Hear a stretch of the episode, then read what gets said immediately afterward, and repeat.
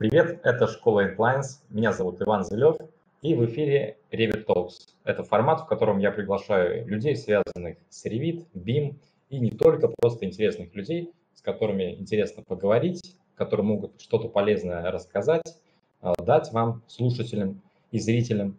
И сегодня у нас в гостях архитектор Екатерина Лакутинова. А, Екатерина, здравствуйте. Всем добрый вечер.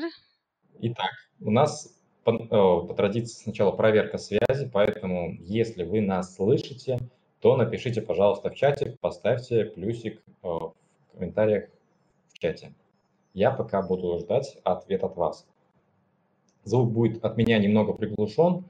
К сожалению, технические неурядицы нас преследуют, но ничего, со временем мы их вылечим все. Но пока просто поставьте плюсик в чате. Я буду следить. Георгий, спасибо, вижу твой плюсик. То есть звук доходит, это уже хорошо. Александр, тоже спасибо. Два человека уже есть, значит, можно продолжать. Если будут минусы, я прерву трансляцию, и мы настроим, если звук будет куда-то исчезать или пропадать. Вот. Сегодня у нас тема интерьеры офисов Revit. Это такая общая тема, к которой мы придем с течением времени, а начнем мы, как всегда, с самого начала. Человек расскажет, Екатерина, вы расскажете о том, как вы вообще стали архитектором и расскажете про свой путь. А, всем еще раз добрый вечер. Меня зовут Лакутинова Екатерина, я из Москвы, и моя профессия – архитектор. Я хотела бы немножко рассказать про себя, про свой путь от студента к ведущему архитектору, в какой профессиональной форме я подошла к, изучению ревита. Ну и, конечно же, хотелось бы показать вам несколько работ в ревит. Потом поговорим о шаблонах, ну и капельку коснемся проектирования и сроков в BIM-технологиях. Прекрасно понимаю, что слушать длинные эфиры тяжело, постараюсь кратко и по делу. Так, немножко о себе. После девятого класса я уже начала учиться по своей любимой профессии в колледже архитектуры и менеджмента строительстве, который на Первомайской. Потом я поступила на бюджет в Московский государственный строительный университет. Тогда он еще назывался МИСИ. Сейчас, как вы знаете, его уже переименовали в МГСУ. На третьем курсе института нас распределили на практику. Я попала в проектный институт на Тимирязевской. После, после ее окончания руководитель архитектурной мастерской М10 предложил остаться мне с ними работать. Благодаря работе в проектном институте я начала учиться работать в программе, тогда еще это, это была программа «Автокад». Но я до сих пор с благодарностью вспоминаю, как мой руководитель сидел и показывал, как надо ставить цепочки размеров. Я думаю, все через это проходили. Учиться на дневном, давать все в срок, работать, естественно, было тяжело. Но уже было понимание, что все знания по специализированным предметам, которые я изучала в институте, могла использовать в работе. Сейчас я вам начну показывать небольшую презентацию. Угу. Да, давайте переключите на презентацию, покажите нам. Так, видно, да, Иван? Да, угу. да. Она должна включиться. Сейчас я проверю на ютубе, чтобы не было осечек. Какая-то небольшая задержка должна быть.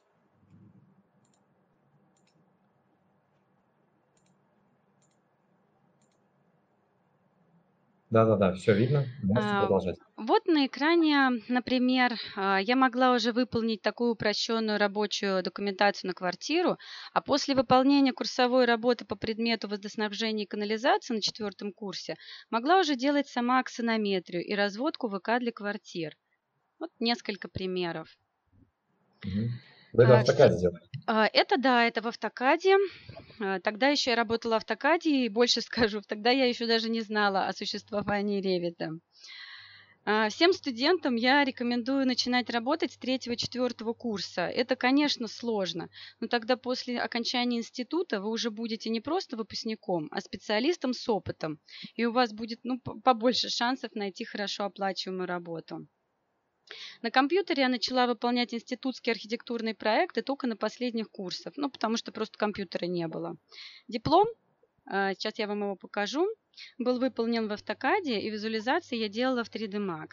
Дипломный руководитель, к которому, к счастью, как оказалось, я попала, доктор архитектуры, э, сам тогда занимался проектированием развития транспортной системы города Москвы, и мне он предложил выбрать тему диплома, связанную с данной проблемой.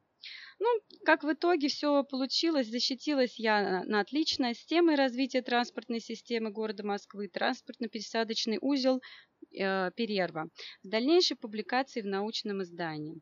После окончания института начались рабочие будни. В основном я занималась э, разработкой рабочей документации в автокад типового жилья. Вот ну, такие маленькие примерчики я вам буду показывать. Из интересного это выполняла проект «Капитальный ремонт и обустройство территории картонажного комбината на, Павелецкой набережной». На этом же объекте у меня был первый опыт авторского надзора. Это было сначала страшно, но потом уже я привыкла. А, рабочка, рабочка в этом проекте выполнялась очень подробно. Там были даже все, ну, всевозможные узлы, альбом МУАЗ, в общем, все по-взрослому было. А позже мне уже посчастливилось в составе уже другой архитектурной мастерской АМ7 а, проектировать медицинский лечебный научно-исследовательский центр на острове Урусский во Владивостоке. Я тогда проектировала первый этаж. В целом я очень благодарна проектному институту и всем наставникам за такую школу жизни. Ну, для студента, наверное, ну, это идеальный вариант получения профессионального опыта. Позже я уже как фрилансер в течение шести лет работала архитектором-проектировщиком в одной известной дизайн-студии. И там получила ну, колоссальный опыт по проектированию интерьеров квартир и малоэтажных домов. Концепт дизайна и визуализации там выполнялись коллегами из студии. А моей задачей было по визуализациям выполнять рабочую документацию, продумывая всевозможные детали. Я вот сейчас вам покажу пример одного рабочего проекта квартиры в 130 квадратных метров. Рабочая документация, э, ну, как бы такая типовая, да, можно сказать. Ну, типовой ее не назовешь, потому что каждый проект индивидуален. Но рабочая документация всегда выполнялась, ну, очень подробно. Даже планов монтажа было чаще два один по черновым материалам, а второй по финишным. А, так как очень часто тогда использовался шпон, а мы, как знаем, имеет э, он толщину и еще толщина определенная у, у направляющих, на которые он крепится. Выполнялись всевозможные узлы, сечения самым подробным образом, со всеми привязками, со всеми размерами, развертками по каждому помещению, а, прорисовывали всякую там индивидуальную и даже иногда и стандартную мебель, чтобы было понятно, как она по объему. Проект был, ну, так максимально полный, так скажем. Ну и задача, естественно, этого была, чтобы у строителей было как можно меньше вопросов. Также всегда, естественно, это еще было вручную в автокаде, все спецификации сводились mm-hmm. по, все, по, всем, по всему, что можно. Вручную а, все считалось, конечно же. Э, естественно, да, в автокаде это все вручную. Тогда еще я даже не представляла себе, что может быть так, что э, как-то будет автоматически, можно будет когда-то автоматически вытаскивать из объекта э, спецификации. Тогда даже об этом еще и даже не задумывалась. А, и в этот период а, я также начала заниматься созданием шаблонов в AutoCAD. Это тоже очень интересный опыт, и он помогает понять так, работу программы. А, пыталась писать и правила, как и что нужно делать фрилансерам при работе со студией. Еще один интересный опыт в моей жизни.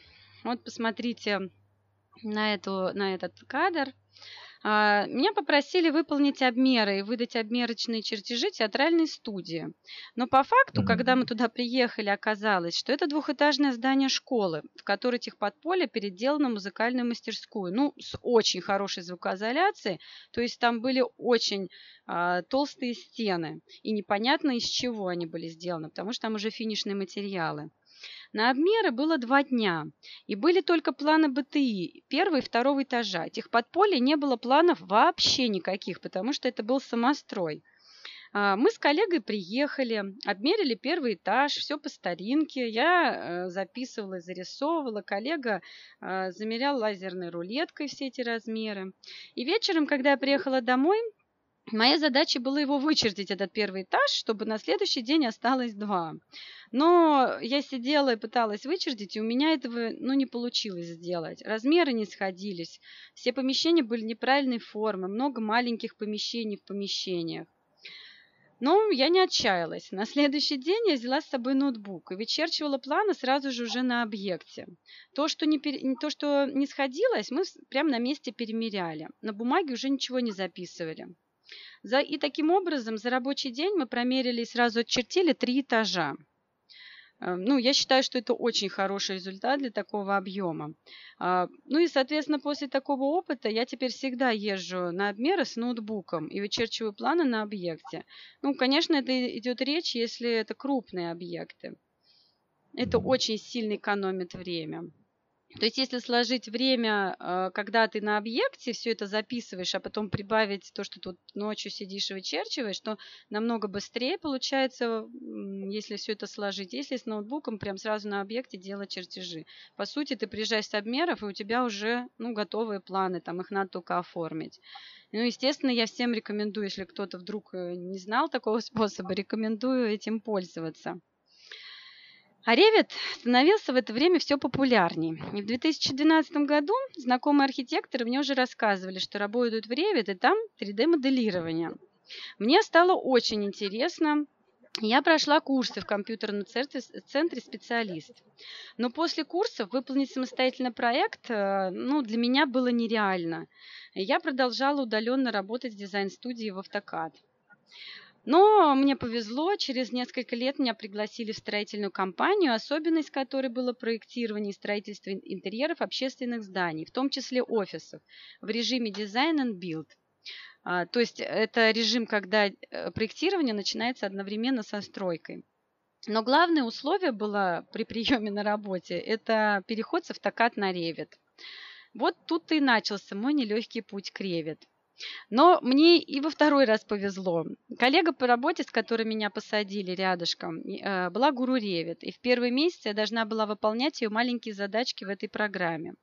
Базовые знания у меня уже были. Ну и плюс курсы и самообразование, естественно. Посмотрите на экран. Вот первой задачей в Revit моей было сделать отделку стенами. Ну, кто уже делал, сейчас, наверное, посмеется. Но я тогда медленно и верно, периодически и вообще неверно, а, периодич... а, а в каких-то местах у меня и задвоились стены, и затроились. Я обводила вновь возводимые стены. В общей сложности я делала отделку вот стен двух э, таких этажей офисов по 950 квадратных метров около трех недель. Пожалуйста, не смейтесь, это был первый опыт. А галочки, то, что можно открепить концы, я тогда еще тоже не знала. Это я узнала об этом позже. Вот такой интересный проект у меня был. Теперь я вам хотела бы рассказать и поделиться своим опытом, как я запоминала новую информацию. Я думаю, что кто э, начинает только э, в Ревите работать, э, когда там кто-то подходит, начинает показывать и открывать кучу окон, да, у людей там волосы дыбом встают. Вот э, способ, как запоминать новую информацию. Я установила на компьютер программу Fastone Capture и купила микрофон. А, я думаю, что очень много аналогов э, таких программ есть. А, эта программа позволяет записывать видео с, э, с экрана со звуком. И каждый раз, когда коллега подходила мне что-то показывать или объяснять, я включала эту программу и записывала такие небольшие видеошпаргалки.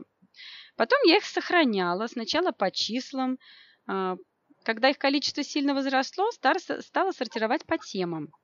Видеошпаргалки, ну честно скажу, меня спасли.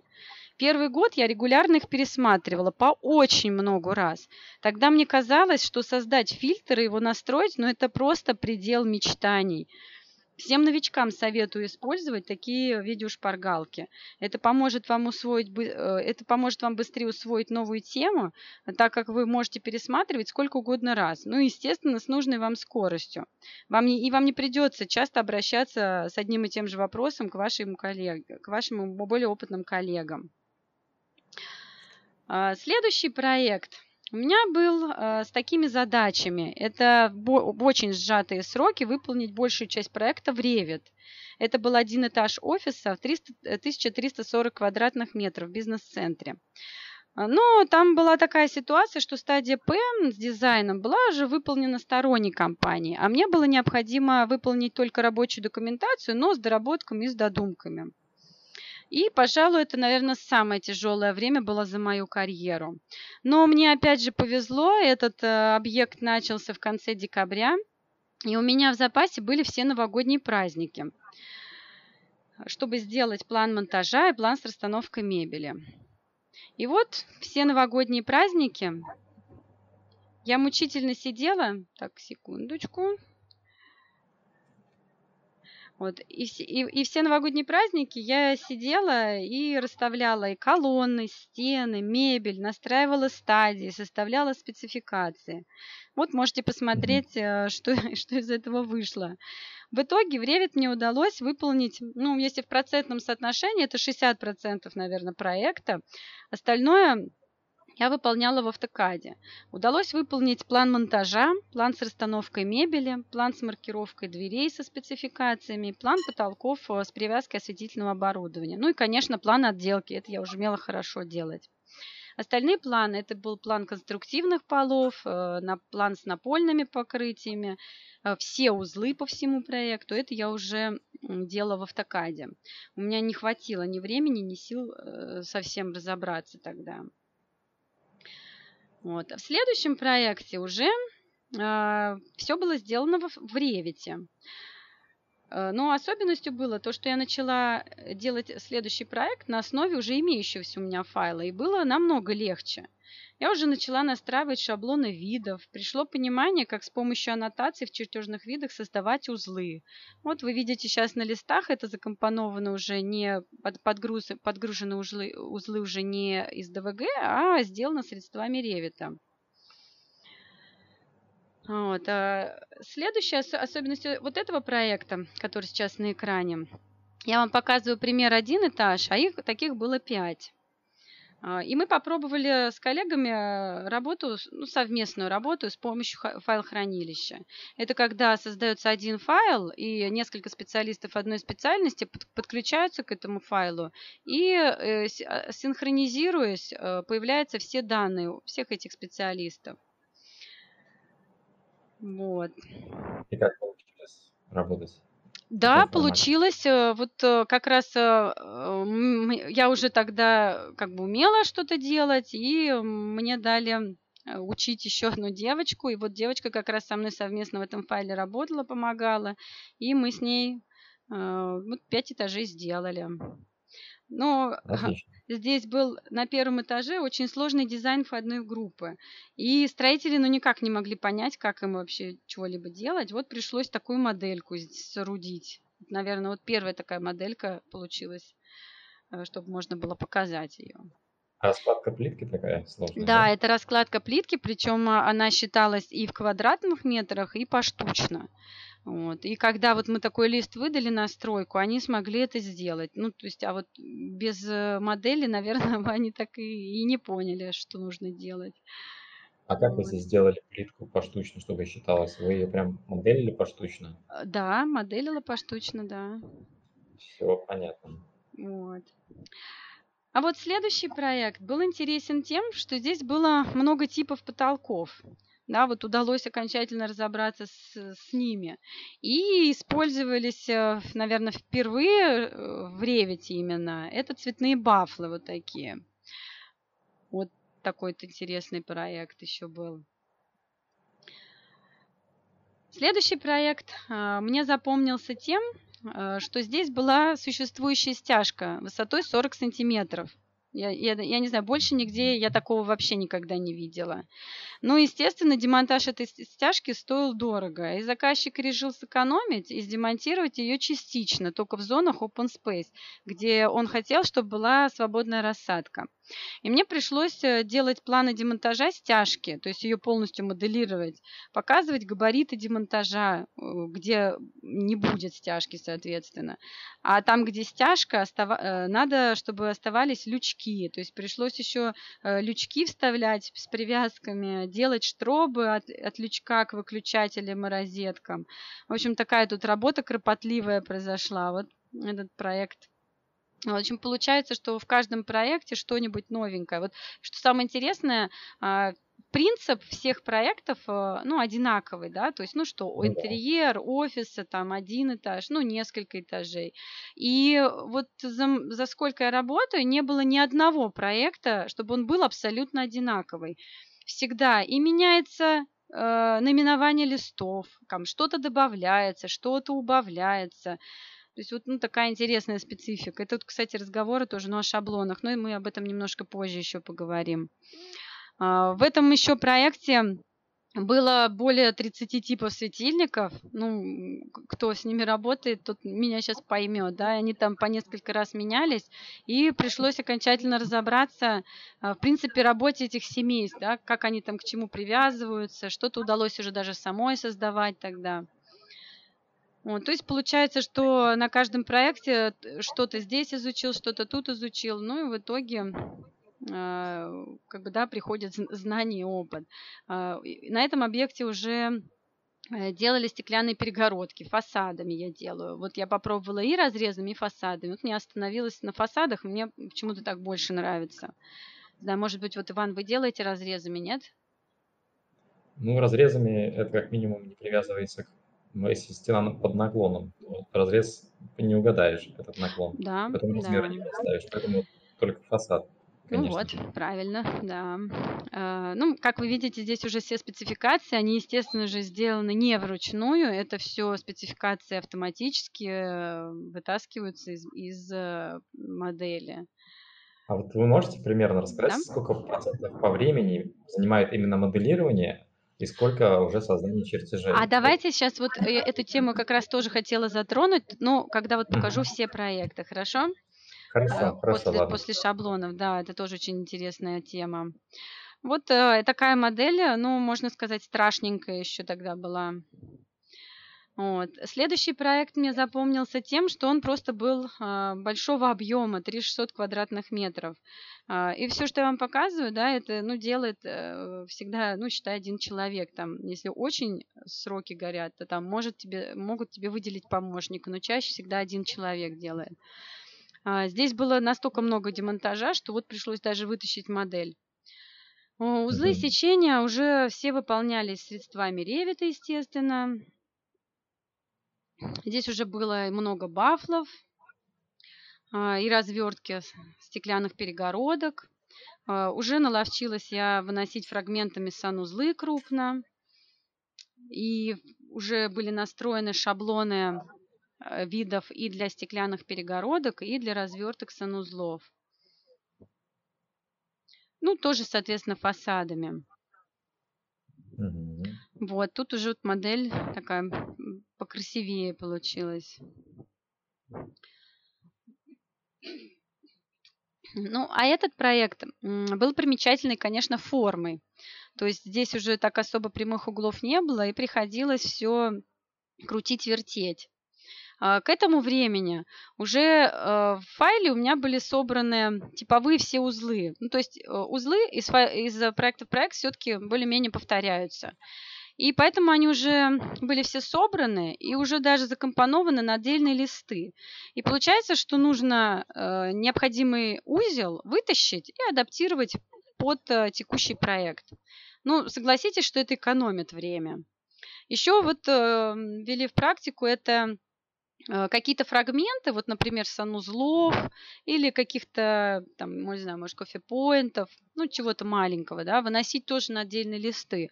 А, как э, строители говорят, что им очень удобно, когда им отдельный листик даешь, и вот они начинают монтировать по нему. А обычно же листы это А1, там, ну, даже бывает А0. Вот. Вот такие вот уже узлы, сечения пополам, пироги, mm-hmm. то есть это уже все такое более-менее автоматизировано и просто адаптируется. Ну, стеклянные перегородки. Вот здесь э, была такая интересная расстановка светильников. А, этот проект э, был интересен тем, что я опять же вам показываю пример одного этажа, но таких было 10. Еще делал один человек. Нет, здесь не один человек. Здесь где-то на человека по три этажа было. А, вот. Хорошо. Да, это хорошо. Э, и когда была необходимость проверять нижние и верхние этажи у конкретного этажа, да, мы здесь э, подгружали ссылкой нужные этажи, чтобы модель не утяжелять. Вот тоже на этом проекте такой опыт был. А, и еще забыла сказать, что на предыдущем проекте мы уже пробовали делать плинтуса, а, но тогда еще ребрами перекрытий. А здесь уже плинтуса делали ограждениями. Конечно, ограждениями это удобнее, и они корректнее считаются, и их удобнее ставить, да.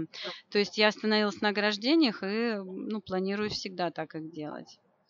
А, также здесь из интересного было, это в составе стеклянных перегородок, такие вставочки были стимолита, они тоже уже сделаны средствами ревита, и они считались сами, то есть площадь и количество. Вот э, такая уже оформленная модель, она уже была в 19 ревите. Э, вы знаете, что там уже появилась функция чтобы у штриховки настраивать два слоя, например, фон можно сделать цветной, а передний, передний фон можно сделать э, штриховку. Почему в Revit в 19 это очень такая хорошая функция, которой надо пользоваться. Ну, естественно, э, в 19 Revit, наверное, самое хорошее новшество это то, что можно вытаскивать окно на второй монитор. А вот это второе, наверное, да, которое, э, ну, на мой взгляд, такое самое удобное. Вот. И хотела бы вам рассказать еще о недавнем интересном проекте, который у меня был. Это проектирование было с дизайном и строительством интерьера офиса в бизнес-центре 1770 квадратных метров. Он, как обычно, начался одновременно с мобилизацией на объекте. То есть обмеры и завоз материала начались в один день. Э, на момент начала проектирования был согласован только концепт планировочного решения. Ну, то есть это а, планировка, да, если так э, грубо говорить. Но не было обмеров. Как так получилось, э, ну, я до сих пор не понимаю. После выполнения обмеров уже мной оказалось, что здание было реконструировано и поменяло габариты относительно исходной документации, которая была в формате ДВГ. Как э, это не заметили, да, там люди, которые этим занимались, тоже непонятно. Некоторые заказчики и руководители, которые не имеют такого прям прямого отношения к проектированию, недооценивают значимость обмеров. А хорошие точные обмеры – это вообще-то залог минимальных корректировок при строительстве, при наличии ну, проекта, естественно. Итак, а, я после обмеров э, выясняю, что 40% согласованного вот этого концепта необходимо перепроектировать. А при этом сроки-то, они ну, никуда не деваются, да, они э, как их поставили, они так и остаются. Конечно. Вот если сравнивать, вот тут я такое небольшое сравнение сделаю, да, с автокад. Э, если сравнивать с автокад выдачу первого результата, то, например, план с расстановкой мебели – происходит в Revit несколько раз дольше. Э, причина этого заключается в том, что Revit набирается объем. То есть, чтобы выдать план с расстановкой мебели, нужно смоделировать и стены, и мебель, и двери, и все несущие конструкции.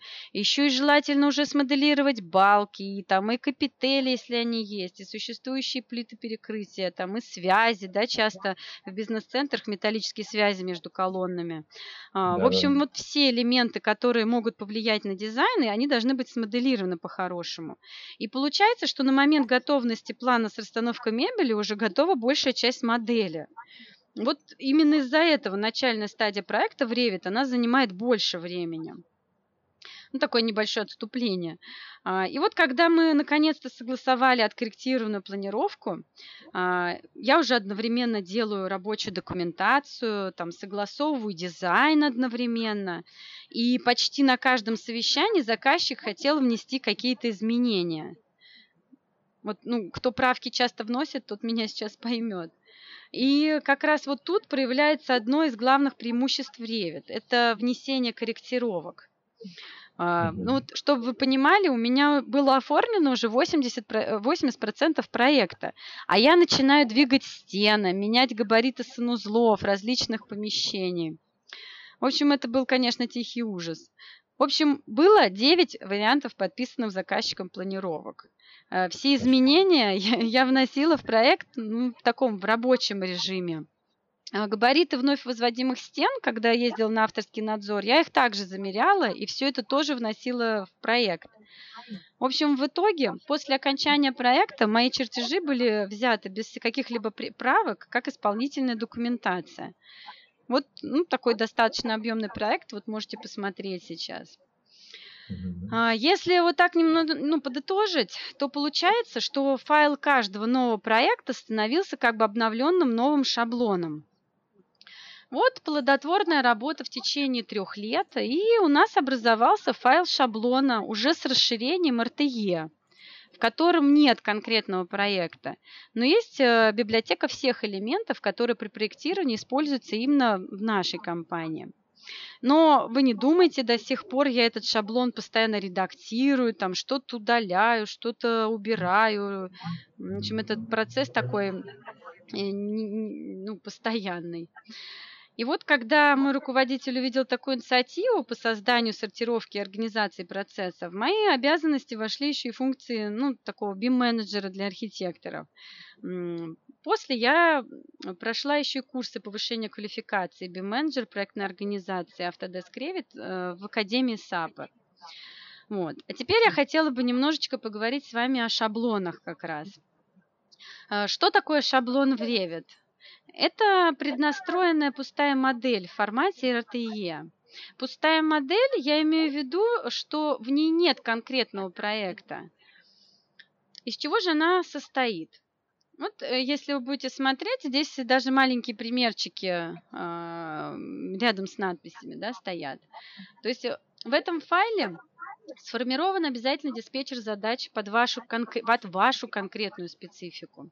Созданы различные объекты аннотации, размерные стили, там, настроенные стили текста, все необходимые обозначения, все возможные марки, высотные отметки, там, все виды штриховок, которыми вы пользуетесь. Настроены шаблоны каждого вида, и причем в составе которых уже созданы все необходимые фильтры. И фильтры подгружены уже с возможностью отключения включения в необходимых шаблонов, потому что на это тоже очень много времени тратится. Созданы настроены все спецификации под ваши потребности. Добавлено семейство объектов, которые необходимы, необходимы именно для вашей работы. В семействах прописаны уже все необходимые для спецификации параметры. То есть, к примеру, если проектировщик берет там какой-то светильник, да, его ставит э, в проект свой, э, этот светильник уже автоматически падает в спецификацию. Вот что я имею в виду. Создано типовое количество уровней фасадов. То есть, если вы, например, проектируете один этаж все время, то так один уровень не создан. Если вы там два или три этажа, уже это тоже все создано, потому что на каждое действие уходит время. Созданы чертежные виды с типовыми узлами, сечениями. А, и при, при необходимости они закомпонованы на лист. Как, например, вот эм, да, я делаю это все типовые узлы, они закомпонованы, ну, в зависимости от масштаба, там на лист, например, А4, там уже есть э, свое примечание, уже там какие-то пояснения, и, и получается, что у меня остается только этот лист, э, этот э, типовой какой-то там узел, да, адаптировать под мой проект, там что-то дописать, что-то удалить. Но согласитесь, что это экономит очень сильно время. И, конечно, конечно в проекте создано и настроено необходимое количество типоразмеров категории объектов, с которыми вы работаете. Вот, к примеру, если вы э, на каждом проекте используете, ну, не знаю, там 10 различных э, перекрытий, например, да, там как напольное покрытие, то они уже созданы в проекте, замаркированы, настроена штриховка, там создано условное обозначение. То есть вам нужно только взять э, кнопочкой создать аналог, да, его и начать с этим работать. А, также хотела вам показать, как а, удобно, на мой взгляд, в шаблоне вот, ну, компоновать. А, вот посмотрите. Например, можно на одном из видов, например, на плане мебели, создать такую легенду. Что это обозначает? У вас в проект загружено несколько семейств, там, например, 10 вариантов столов.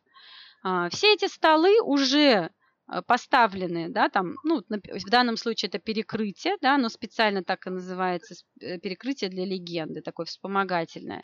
А, поставлены в рядочек все эти 10 типов столов, Э, и как бы скомпоновано все там по группам. Например, мебель с одной стороны, сантехника с другой, двери с третьей, там текст линии. Ну, это как под вашу специфику, как вам там удобно.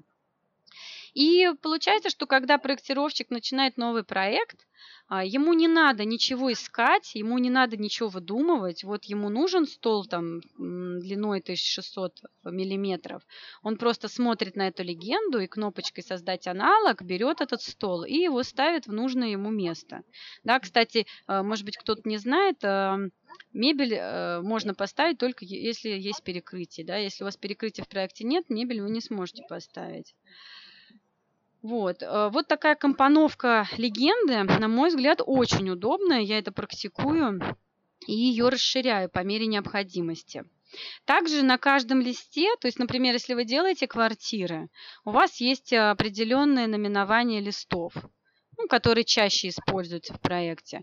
Там, например, там планы полов, планы потолков, планы осветительного оборудования, планы отделки стен. И вот на каждом листе, то есть на каждом виде, который уже создан, да, а, у вас вот такая вот небольшая легенда, вот, например, на примере потолков. У вас создано там десяток этих потолков, в них уже, у них уже у всех стоит маркировка типа размера, уже какое-то описание, и э, настроена уже штриховка, то есть, например, если это там Армстронг, здесь уже клетка там 600 на 600, а, и получается, что вам нужно просто э, кнопочкой создать аналог, уже, вот, по-моему, в третий раз говорю, да, а, взять этот потолок и создать эскиз э, в той, на той поверхности, где вам это необходимо. Это очень экономит время. Вот также, как пример, отделка стен. Здесь создано около 15 вариантов отделки стен. Уже э, в шаблоне вида для отделки стен уже созданы на все эти вот 12, ой, вот нижнюю ось 12, уже созданы 12 э, фильтров. На них уже настроены нужные цвета. Ну и принцип там, ну, мы знаем, да, что там, например, может быть покраска, там может быть э, там МДФ, э, акустические панели, ну вот что вы чаще используете. Так у вас уже и настроено. То есть, по сути, вам нужно поменять только описание. Конечно, бывают индивидуальные какие-то вещи в каждом проекте, ну тогда вы просто делаете копию типа размера и создаете индивидуальную для какую-то вещь, которая вам нужна в этом проекте. Это же касается и всех э, семейств. А, например, вот осветительные приборы.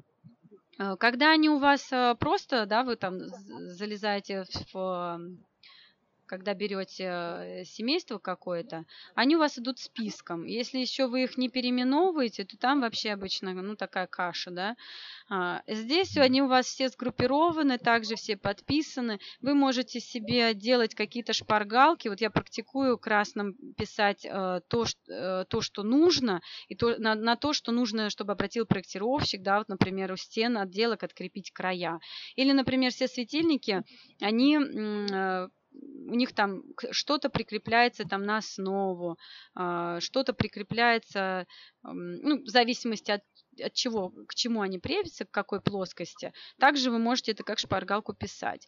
Еще э, интересная практика – это такие скрины вставлять. Да? То есть вы пишете э, какие-то моменты, отмечаете, например, какой-то фильтр конкретный нужно использовать э, в этом виде. И вы об этом тоже делаете такую маленькую шпаргалку.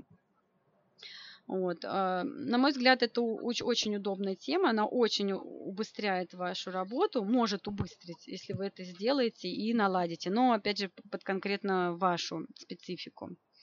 А, также э, шаблон э, можно сделать, чтобы автоматически отображался при создании нового проекта. Это можно настроить, вот файл, параметры, а, где файл, э, вкладка файла, нажать зелененький плюсик и выбрать ваш шаблон. И тогда, когда вы открываете стартовое окно, черное у Revit, в списке шаблонов будет уже и ваш шаблон. Это тоже экономит время.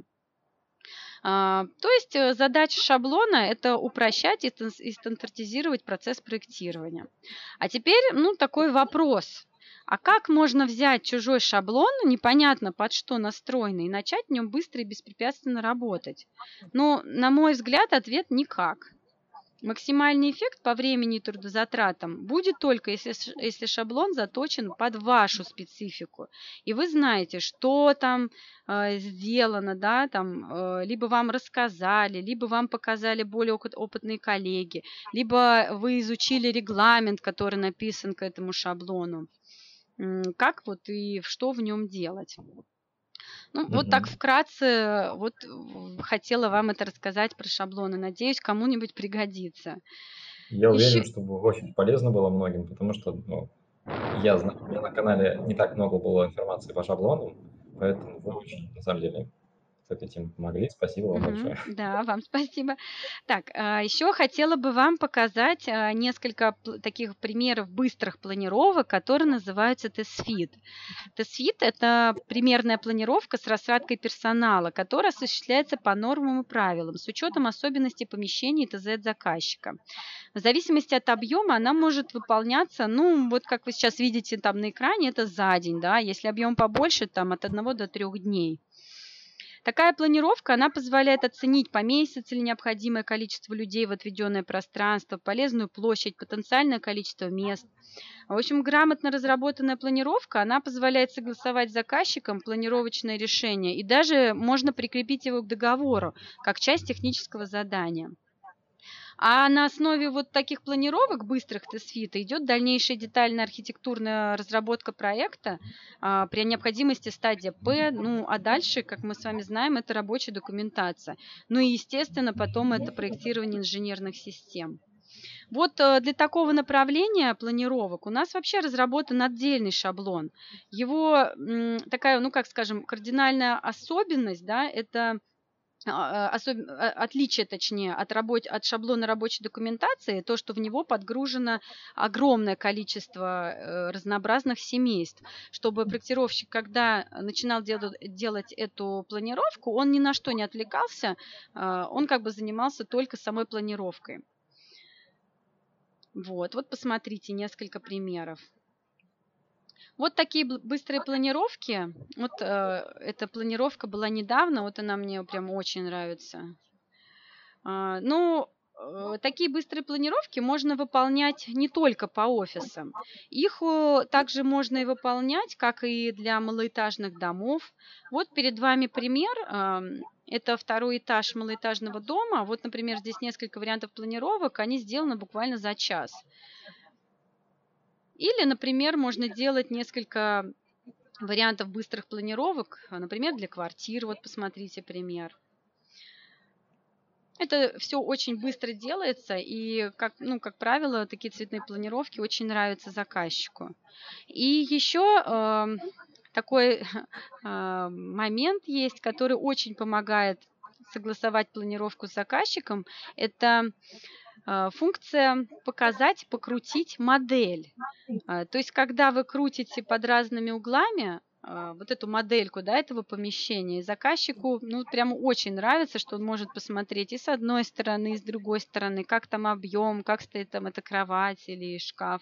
И это достаточно частая практика, что заказчики просят э, приехать архитектора с ноутбуком и прям при нем да, там попросить что-то подвинуть, покрутить, посмотреть. В общем, получается такое проектирование в режиме онлайн. Вот я всем рекомендую пользоваться таким способом. И как бы хотела бы я бы еще бы немножко э, поговорить о самом ревите. А, и почему ревит? Да, часто люди спрашивают, ну почему именно ревит? И хотелось бы так тезисно выделить, э, какие у него есть плюсы, так скажем. На мой взгляд, главный э, плюс, что ревит это не мертвые линии, ну, к сожалению, как в автокаде. Это 3D-модель, это, можно сказать, живой организм.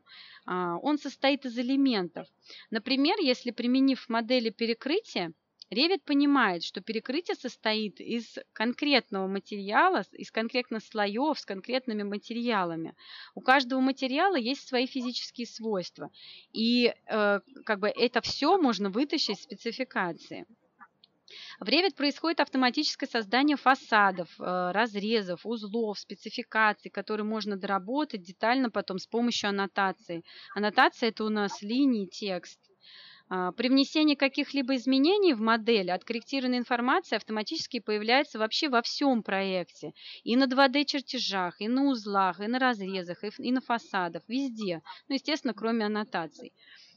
А, Revit дает возможность проектировать, вот я сейчас вам показываю, рассказываю раздел AR, но также возможно делать и разделы ИКР, и инженерные всевозможные разделы.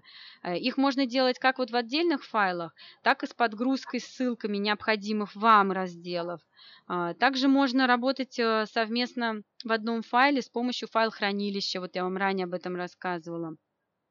А, в Revit есть встроенная возможность проверять модели на коллизии, то есть на, на пересечение нужных вам разделов. Это тоже можно выделять э, разделы необходимые. А, Revit собирается из элементов, а, которые можно, есть возможность подгружать как готовые семейства, также и можно создавать как любой параметрический элемент. Например, это модель в контексте, да, то есть можно создать э, что угодно из нее. Из Revit возможна выгрузка любых видов э, и оформленных листов в разные форматы, и в том числе это формат DVG. Э, это очень важно, на мой взгляд, так как все-таки очень много людей продолжает работать в автокаде. Э, в Revit возможна связь с расчетными программами, связь со сторонними программами для составления смет, календарных графиков, возможно передачи в 3D Max – вот, это вот так вот тезисно, немножко про Revit. Э, может быть, возможно, кто-то что-то не знал. Если есть э, что добавить, пишите, э, с удовольствием все это проанализирую, добавлю там, если что-то будет, и подкорректирую. И вот последний такой вопрос, про который вот Иван ранее говорил, это хотелось бы такой затронуть, это про сроки при работе с BIM-технологиями. А, Revit построен по технологии BIM – Building Information Modeling, то есть информационное моделирование здания.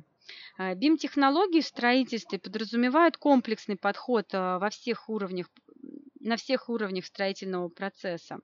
Но начинается он, естественно, с создания единой модели, где между собой все разделы увязаны. Потом при получении расчетных объемов работ из модели разрабатывается проект организации строительства, там, возможно, всевозможный проект производства работ, составляются календарные графики, в общем, все, что нужно, все это можно вытащить.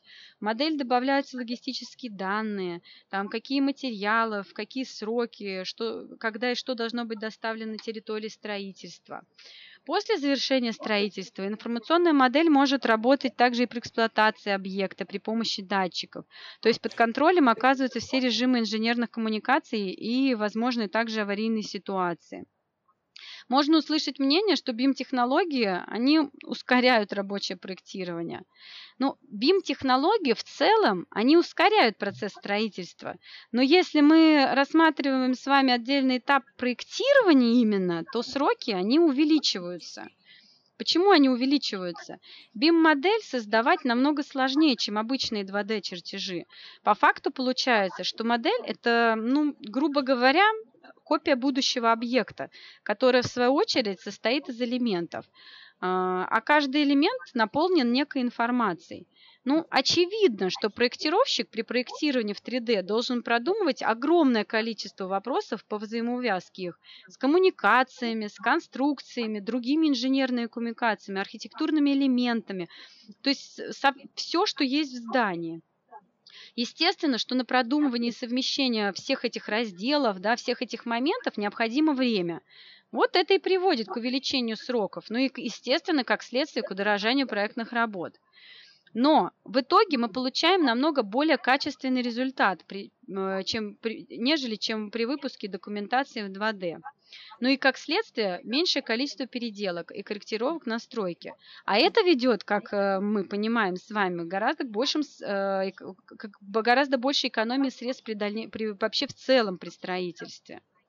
А, то есть, когда как бы, да, заходит разговор какой-то о сроках, почему-то вот некоторые люди, которые там не имеют да, такого прямого отношения к ревиту, они там думают, что в ревите есть какая-то кнопка, которую нажмешь, и так бац, и модель появится.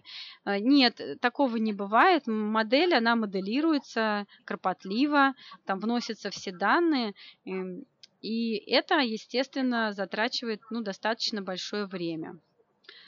Вот, Иван, мы, я ответила на ваш вопрос по поводу э, сроков. А, то есть, получается, вы говорите, что дольше проектируется, потому что А, создается модель в 3D, так? Да, создается модель в 3D, там больше информации, а, больше как бы работы с этой моделью. То есть, например, если мы делаем в автокаде там план монтажа, да, мы делаем по сути только проекцию на пол, но при этом мы в это время не думаем, что там есть балки, что там колонна, на колонне лежит двутавр, который там высотой 40 сантиметров ну, к примеру, там, что, например, Да, над колоннами капители, то есть, например, кто-то померил там высоту просто между пл- плит перекрытиями, а про капители забыл. А потом инженер спроектировал раздел УВ, да, и получилось, что этот воздуховод проходит прямо через капитель, ну, к примеру.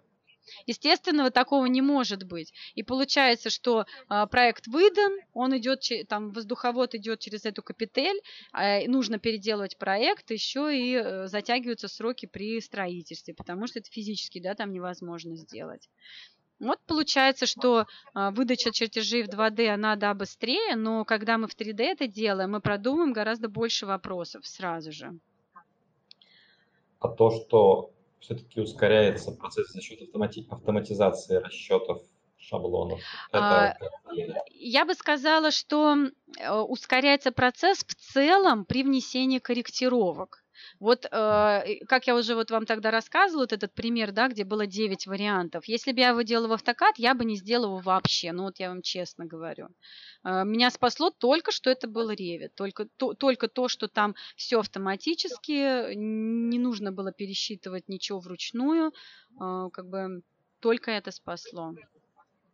Ну, конечно, если вы делаете однотипное, например, вот, да, люди, которые занимаются жильем, там э, все однотипное, там, э, ну, как бы, там, как, как вот э, один мой коллега сказал, да, копирование там по большей части. Конечно, я думаю, что э, когда уже наработан шаблон, когда люди уже к этому шаблону привыкли, у людей уже есть там опыт нескольких объектов, скорости просто фантастические.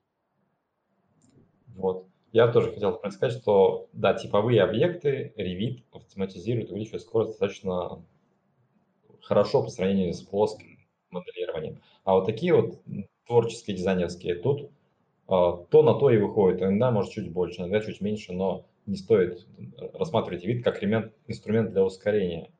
Да, А, да, согласна абсолютно. Скорее за качеством тут болеем все. Да. Вот. Вот, э, ну так вот, если подытожить, да, в заключение, я хотела бы сказать, что программа Revit Autodesk, э, в которой я уже давно и постоянно работаю, она мне очень нравится. И мне повезло, всегда со мной рядом были и профессионалы, которые мне помогали, и всегда меня поддерживали. И вот сегодня я здесь как раз именно для того, чтобы в свою очередь поддержать и вдохновить своим примером тех, кто только начал изучать Revit. Ну, я верю, что у вас все получится, и совсем скоро вы будете вдохновлять уже следующую волну переходящих на Revit. Ну и, конечно, Иван, я хотела бы сказать вам большое спасибо за приглашение поучаствовать в Revit Talks. На мой взгляд, это очень интересный формат, такое общение с единомышленниками. Э, дру- Других я таких не видела. Вот. Спасибо вам, Екатерина, но тут еще вопросы подоспели из чата. Да, да, конечно, давайте. Мгм. А, Давайте Тут я сейчас, наверное... А, вы хотите включить Да, трансляцию? да, да, Так, включила. себе.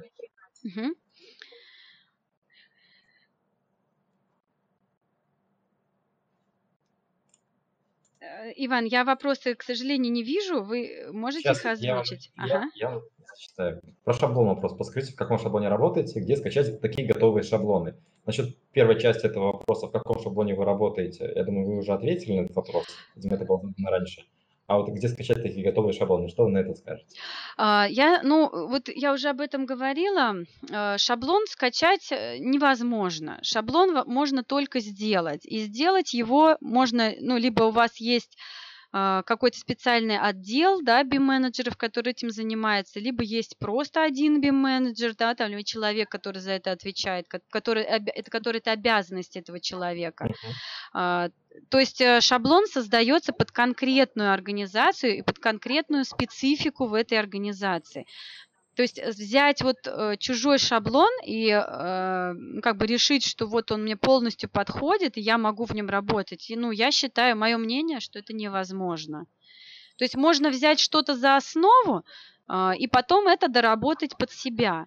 Но вот смотрите, например, вы берете чей-то чужой шаблон, да, и э, вы не знаете, по какому принципу там человек составлял фильтры. Вы не знаете, где какие добавлены. Опять же, э, по названиям. Кто-то э, наименование дает там такие, кто-то такие. То есть вы не знаете, что человек под этим подразумевал. Скачать шаблон и как, какое-то описание, регламент к этому шаблону, ну, можно попробовать, конечно, но в принципе шаблон он нарабатывается по мере того, по мере выполнения ваших проектов. То есть вы, вы выполняете там, например, одну квартиру, потом берете этот файл, в котором вы уже работали, и там все чистите, все, что вам не нужно, начинаете следующий проект. И потихонечку у вас такой образовывается шаблон, в котором вы можете, можете быстро и качественно работать. Второй вопрос про шаблон а, от Марии. У меня тоже вопрос по шаблону. Могу ли я, как начинающий дизайнер, быстро сделать проект, взяв шаблон от ДСК?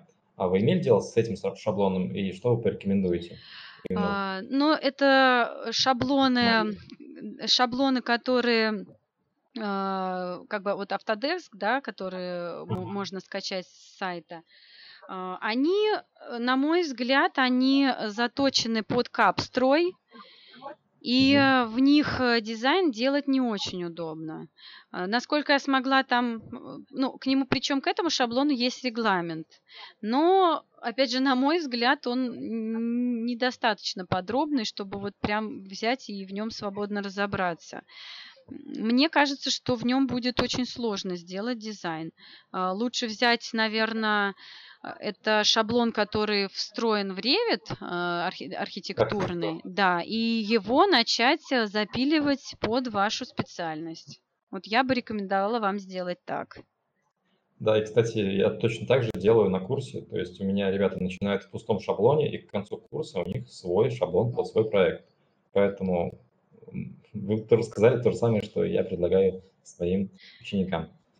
Я думаю, единственный такой самый правильный вариант, который поможет понять, что такое шаблон, и даже если придется работать в чужом шаблоне, ты будешь уже понимать, куда смотреть, если там что-то настроил другой человек. Да, да, согласна. Так, следующий вопрос от Аси. Екатерина, используете ли вы горячие клавиши? Да, я использую горячие клавиши, причем, а, как вы знаете, а, они автоматически да, настроены под английскую раскладку. Ну, я поняла для себя, что мне это неудобно. Я сделала себе горячие клавиши русские, те клавиши, которые я очень часто использую. А, я их выписала и в блокноте, а, который там можно выгрузить да, в свойствах, а, э, вставила туда русские буквы, и с ними работаю. Это очень убыстряет процесс, и я всем рекомендую использовать горячие клавиши. Этот блокнот, э, кстати, вот некоторых пугает, да, что он будет на одном компьютере. Нет, этот блокнот, который вы под, подкорректировали под себя, можно сохранить и его подгружать на любом компьютере. Это достаточно просто в свойствах сделать, ну, в интерфейсе, в настройке. Да, все так. Всем рекомендую. Хорошо, тогда следующий вопрос от Евгения. Екатерина, кому легче перейти на Revit, архитектору или инженеру? Ну, тут смотрите, э, как бы если в целом, то всем сложно. Это новая программа, вы что-то новое изучаете. Э, как бы все люди, да, все по-разному воспринимают эту информацию. Но если вот сравнивать э, тот объем информации и учебного материала, который есть для архитектуры, его есть, конечно, ну, думаю, никто спорить не будет, его значительно больше. И семейств, и учебного самого материала, и видео на, там, на Ютубе в открытом доступе, и специалистов, которые работают, к которым вы можете там обратиться, да, это даже могут быть ваши друзья, там, которым можно позвонить и посоветоваться, как что сделать. У инженеров этого меньше. Поэтому, наверное, да, я думаю, что архитекторам легче. Но э, э, нужно, чтобы инженеры тоже переходили на э, чтобы можно было работать в паре, и чтобы было меньше ошибок при проектировании. Отлично, хорошо. Так, у нас следующий вопрос. Применяете ли вы в своей работе Динамо? А, в данный момент была практика применять Динамо небольшая, но, а, конечно, нужно учиться и нужны э, специализированные знания для этого. И э, нужно его использовать, чтобы э, проще было делать спецификации. Нужно обязательно. Хорошо, тогда следующий вопрос. Ерохин Иван говорит вам спасибо за подробную презентацию, Екатерина. Вы вам спасибо, что слушали. Вы сдавали сертифицированный экзамен по Revit? Есть ли у вас опыт преподавания Revit? Так, давайте начну со второго тогда вопроса.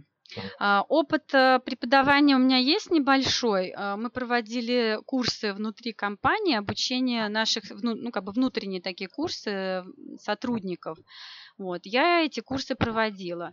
Но я могу сказать, что очень тяжело к ним, конечно, готовиться, но в то же время идет такое саморазвитие. То есть, например, к часу лекции, которую нужно объяснить, да, там людям, а, я готовилась около четырех часов.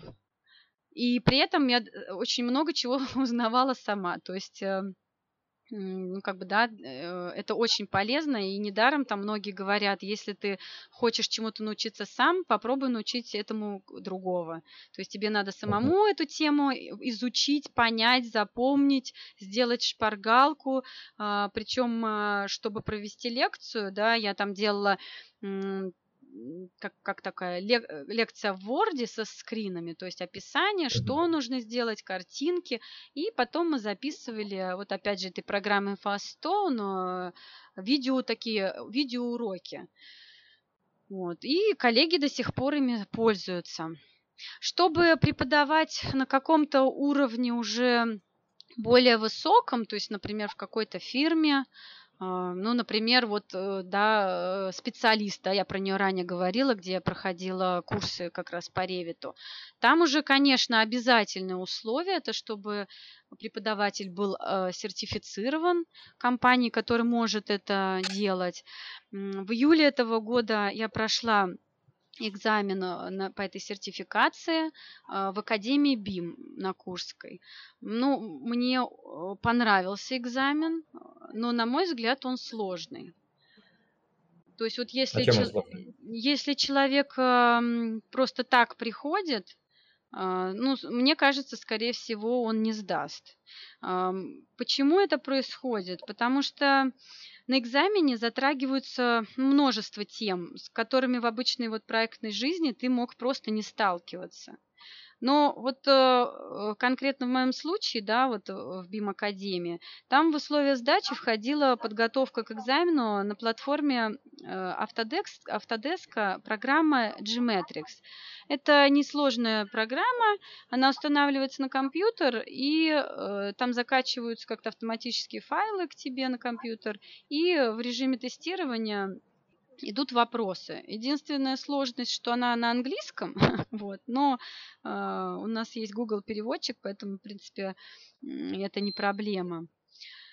Вот если по, на, на этой платформе подготовиться, все эти вопросы изучить, причем там, знаете, очень интересно, э, именно Вопросы даны по темам, то есть на экзамене не такие вопросы, но так как затрагивалась та тема, и э, в этой программе есть режим подсказок, то есть э, есть э, как бы решение этой задачи тоже на английском, и ты пока пытаешься, смотришь решение этой задачи, разбираешься, почему тогда какие-то вспомогательные видео смотришь, и получается, что ты к этой теме готов.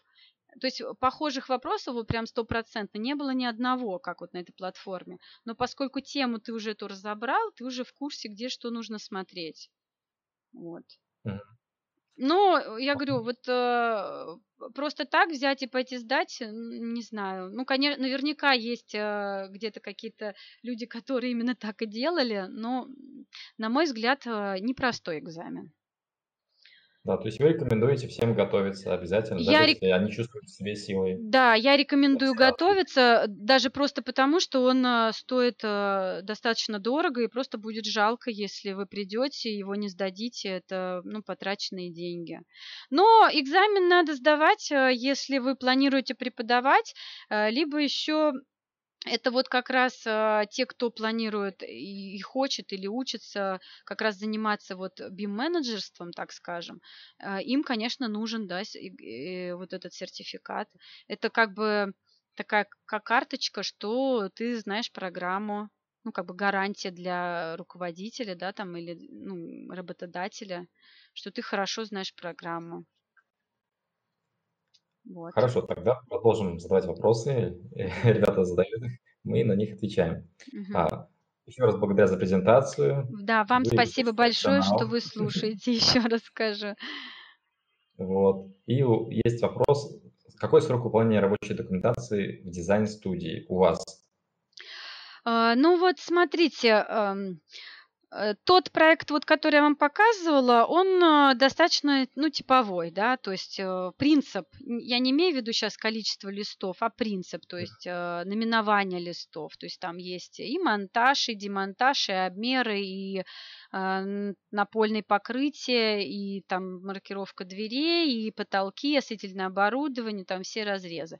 В принципе, а, такие вот проекты где-то делается рабочка, ну, это опять же в "Автокаде", да, от 2 до 4 месяцев.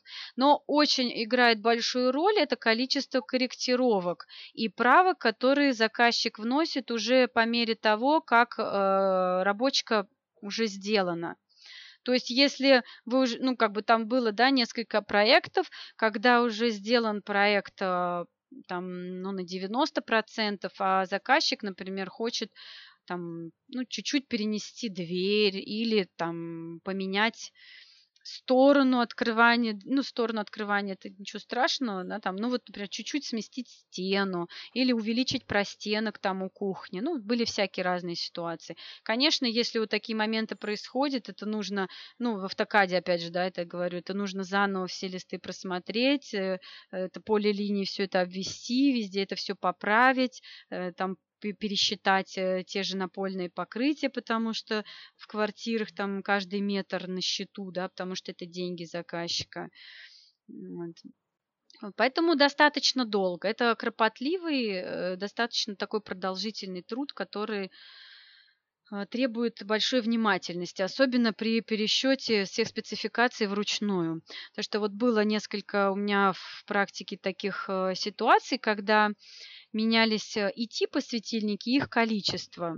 Я, правда, не очень помню, почему это было. Ну, вот я думаю, это у всех так бывает. И, э, ты на плане поменял, там, может быть, и маркировку поменял, а спецификации н не поменял. Там, а получалось а получилось, что менеджер проекта заказал эти светильники по спецификации. И такое бывает. Поэтому при внесении корректировок, вот опять же, да, вернусь, это как, э, плюс, да, опять скажу про Revit, что, шанс ошибки в "Ревите", он намного меньше. Но еще, э, вот, э, к слову, да, светильников я заговорила. А, был такой однажды у нас момент, что, я поставила светильники, потом по привычке, вот по привычке, оставшейся с "Автокада", я вручную проверяю, считаю количество, а у меня наименование спецификации не сходится шту поштучно. Я начинаю, как бы выяснять, ну, уже начинаю прям, копаться, в чём дело, и оказалось, что у меня несколько светильников при копировании, они не поставились на плоскость, как бы они к ней не прикрепились, и они не отображались спецификации. То есть тут тоже такой момент, что нужно проверять, нужно считать при распечатке, э, листов обязательно вот моменты, которые нужен ну, идут в закупку сразу, их нужно проверять обязательно. Да, конечно, это непременно. Revit нужно иногда контролировать, потому что мы можем этого не увидеть сразу. Хорошо, идем дальше. А, Наталья тоже начинает свой вопрос с благодарности, говорит, что её очень вдохновляет эта лекция. Спасибо Надеюсь, вам большое. Вот. Что было самым сложным для вас при переходе с "Автокад" на Revit? С какими сложностями столкнулся начинающий пользователь? А, ну, смотрите А, в, в, в автокаде это 2D моделирование, то есть мы э, как бы чертим линиями, ну, как я уже говорила, да, они такие мертвые. То есть мы берем поле линий, там Е обводим квадратик, да, условно говоря. А в ревите надо думать уже объемно.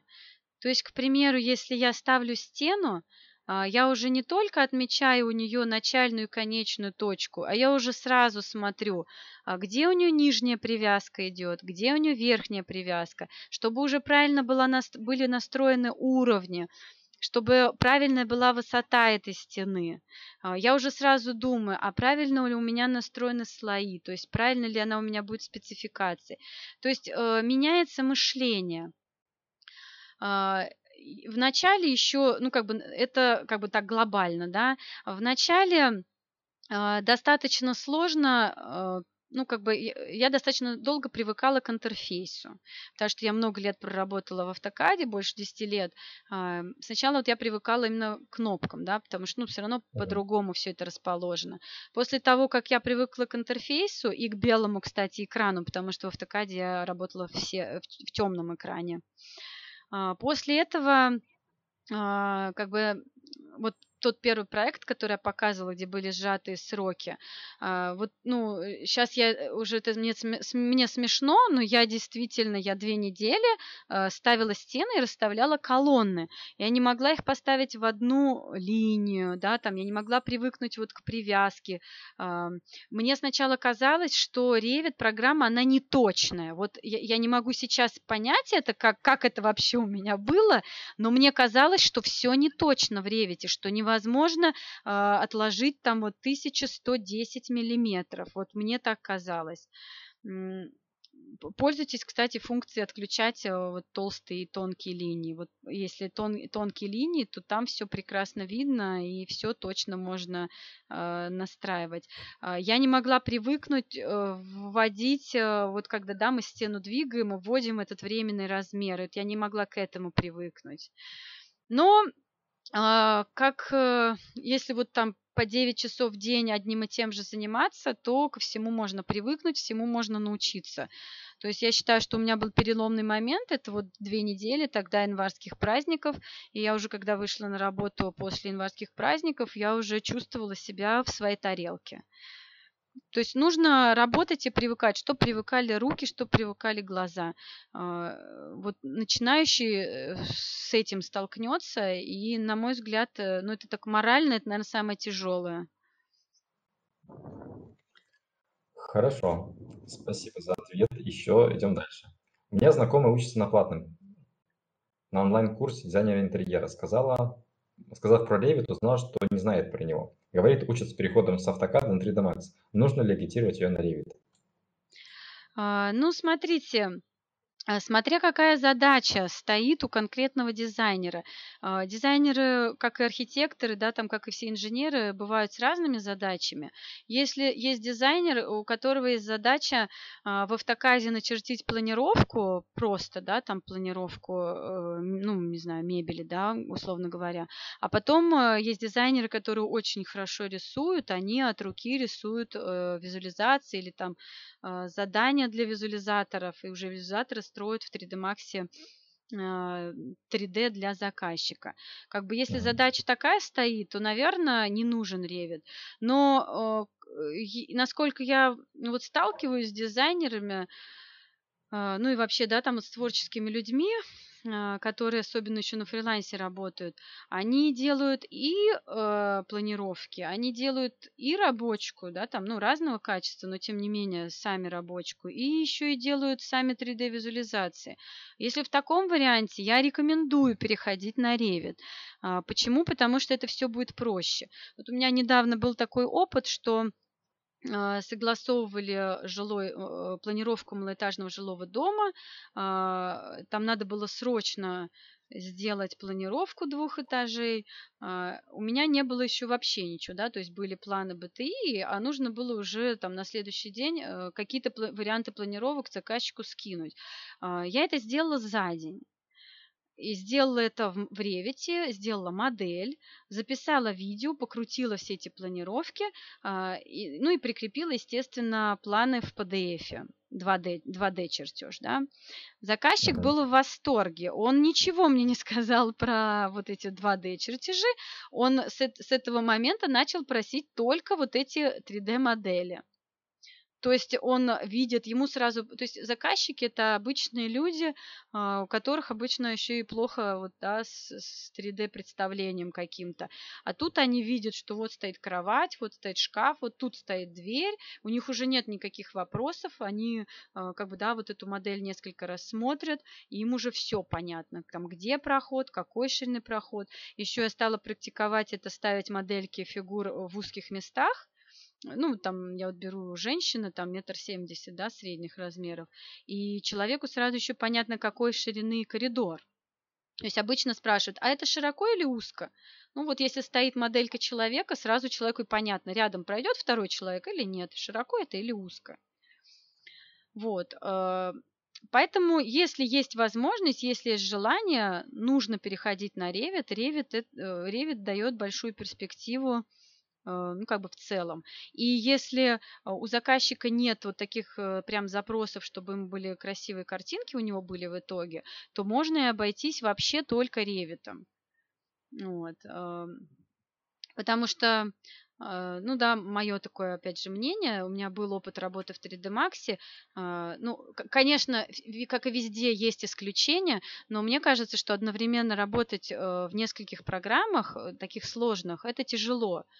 А, поэтому, ну вот я, например, пользуюсь услугами, да, если мне это необходимо, именно, именно визуализаторов, то есть именно людей, которые, они не проектируют, они именно визуализаторы, они только работают в 3D Max, они не умеют работать ни в автокаде, э, ни в Revit, они именно вот профессионалы 3D Max.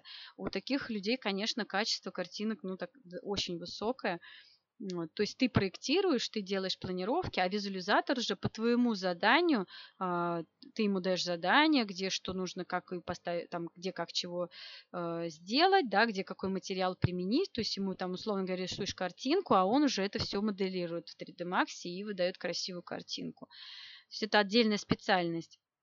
И поэтому, в принципе, если э, уровень 3D Max там, ну, не очень высокий, то Revit может это заменить. Ну, на мой взгляд. Вы как считаете, Иван, может заменить Revit вот э, в таких ситуациях? Да, я за, я за Revit. За Revit. 3D Max это для тех, кому он действительно нужен как заказчик. Если требует, то да. Или построена так технология в компании, что обязательно нужна визуализация. Но если делать просто 3D-схему, заказчик понимает, все, в принципе, можно идти дальше и без визуализации. И как ответ на вопрос, рекомендуете ли вы переходить? Если, если, есть, э, если есть возможность, да, я опять же не знаю, какие, ну, там, личные обстоятельства, если есть возможность потратить время на самообразование, если там есть возможность ходить на курсы, э, то я рекомендую это делать не откладывать в долгий ящик, так скажем. Потому что я считаю, что, э, ну, да, вот опять же на последнем примере, когда я за день сделала модель, ее всю построила, да, без подробностей, там, я не вырисовывала там какие-то карнизы или что-то.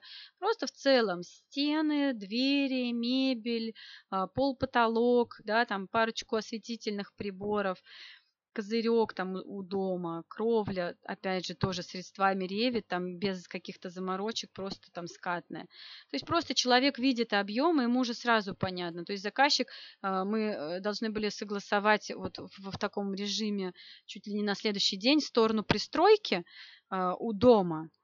И когда я им дала два варианта, они сразу сказали, нет, вот первый вариант точно мы так не хотим. То есть, э, а пошли от обратного, да. И буквально вот за день мы согласовали, куда пристраивать эту пристройку к дому. Я считаю, что это очень хороший результат и временной, и, и моих затрат, и э, как бы как итога э, реакции заказчика. Хорошо, спасибо. Рекомендую, если, если кратко, да. рекомендую. Всем дизайнерам Хорошо. рекомендую пытаться переходить на Revit. Если А, есть вопросы, об- а, и- и- извините, я перебью вас, Иван. Если есть вопросы, с удовольствием м, вам чем смогу, помогу. Обращайтесь, э, там в контактах есть мой инстаграм. А, У меня вот был уже тоже опыт, меня э, спрашивали, как там что делать в Ревите. Мне очень нравится делать такие, как, опять же, повторюсь, видео шпаргалки, это записывать э, видео с экрана и объяснять, как что нужно делать. Ну, мне это нравится, я это как хобби этим занимаюсь. Вот. Поэтому, если есть вопросы, пишите, всегда помогу, смогу, чем смогу, э, отвечу. Да, контакты все в описании под видео, поэтому пишите, подписывайтесь. Я думаю, что вы убедились в компетенции Екатерины Акутиновой. Вот. И есть Спасибо. вопрос. Мгм. А, нравится ли вам то, чем вы занимаетесь? Задала вопрос Наталья. Вот, ответьте. Да, мне очень нравится, чем я занимаюсь. Я считаю, что мне вообще повезло. Да, я с удовольствием хожу на работу, и я чувствую, что это мое. Мне очень нравится.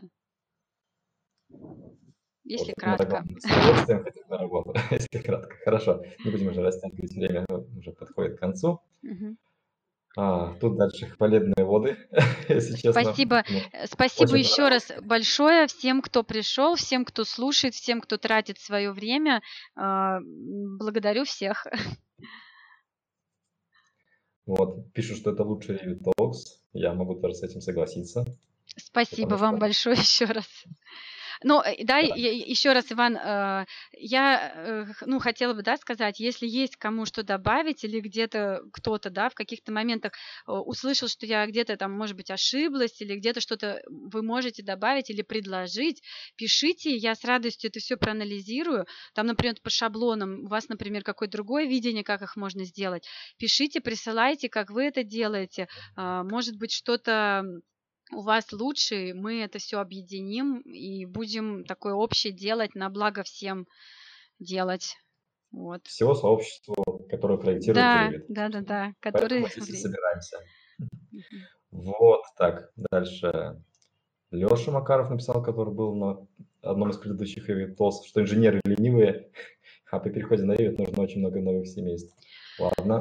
Да, согласна. Вот э, я знаю лично, да, инженеров, которые создают э, семейство. Это сложно, надо разбираться.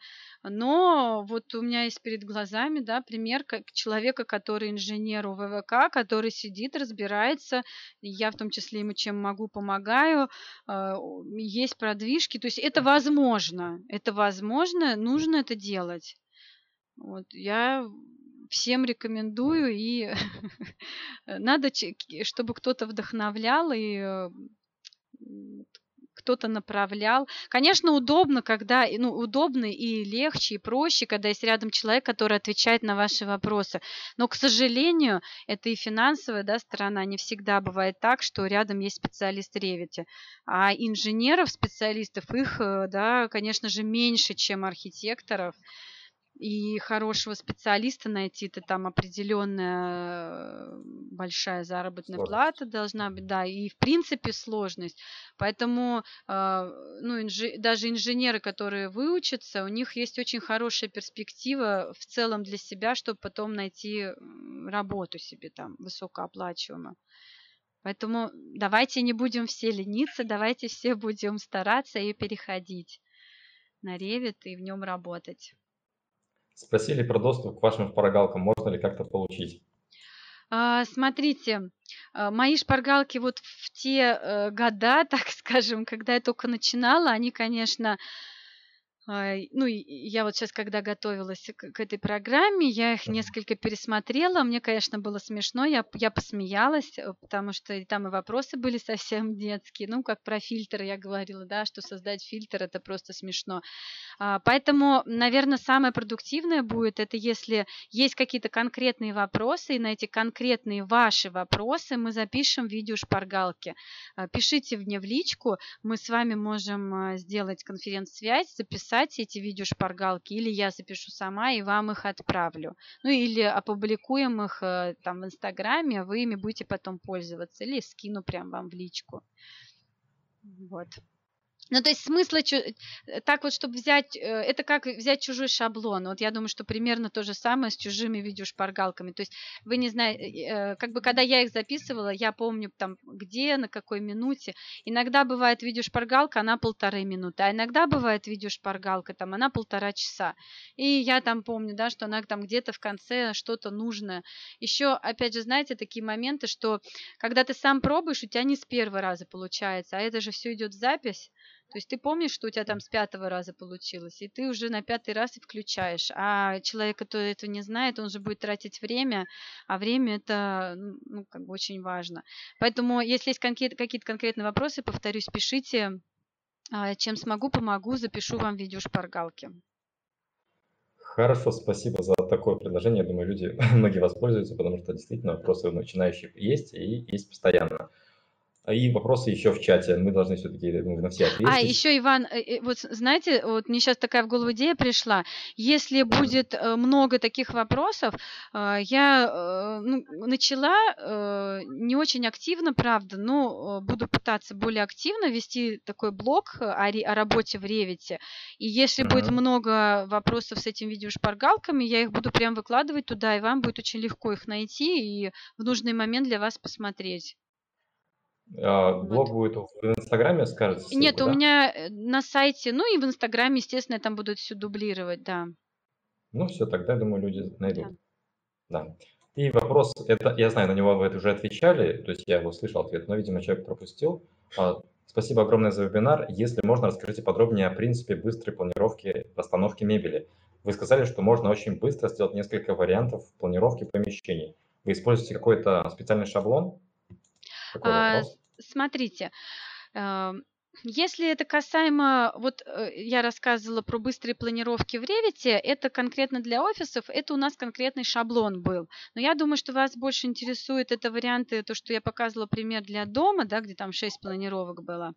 А, это не, нет какого-то конкретного шаблона, это шаблон просто для рабочей документации, а, даже не просто домов, а просто рабочий шаблон для рабочки, да, как бы. А, как я это делаю? У меня есть э, второй этаж, к примеру, мне надо 6 вариантов. Я копирую уровень 6 а, раз. И на этих шести уровнях быстро создаю планировки, которые нужны. А, э, номеровать помещение. Есть такой плагин специальный, вы его можете скачать, он бесплатный на Автодеске. Нумератор помещений для 19 ревита. Там нажимаешь одну кнопочку, и он все помещения нумерует в порядке, там, например, слева направо или справа налево.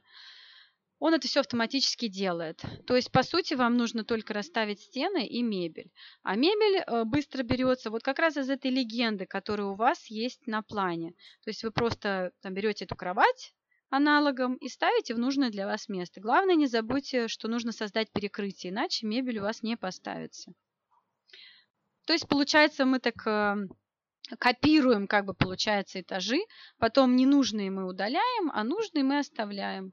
Либо еще вариант, если вам не нравится копирование уровней, ну, там, по каким-то моментам, можно копировать файл, например, а, скопировал, ну, как бы сделал раз планировку, пересохранил, скопировал два планировку, пересохранил.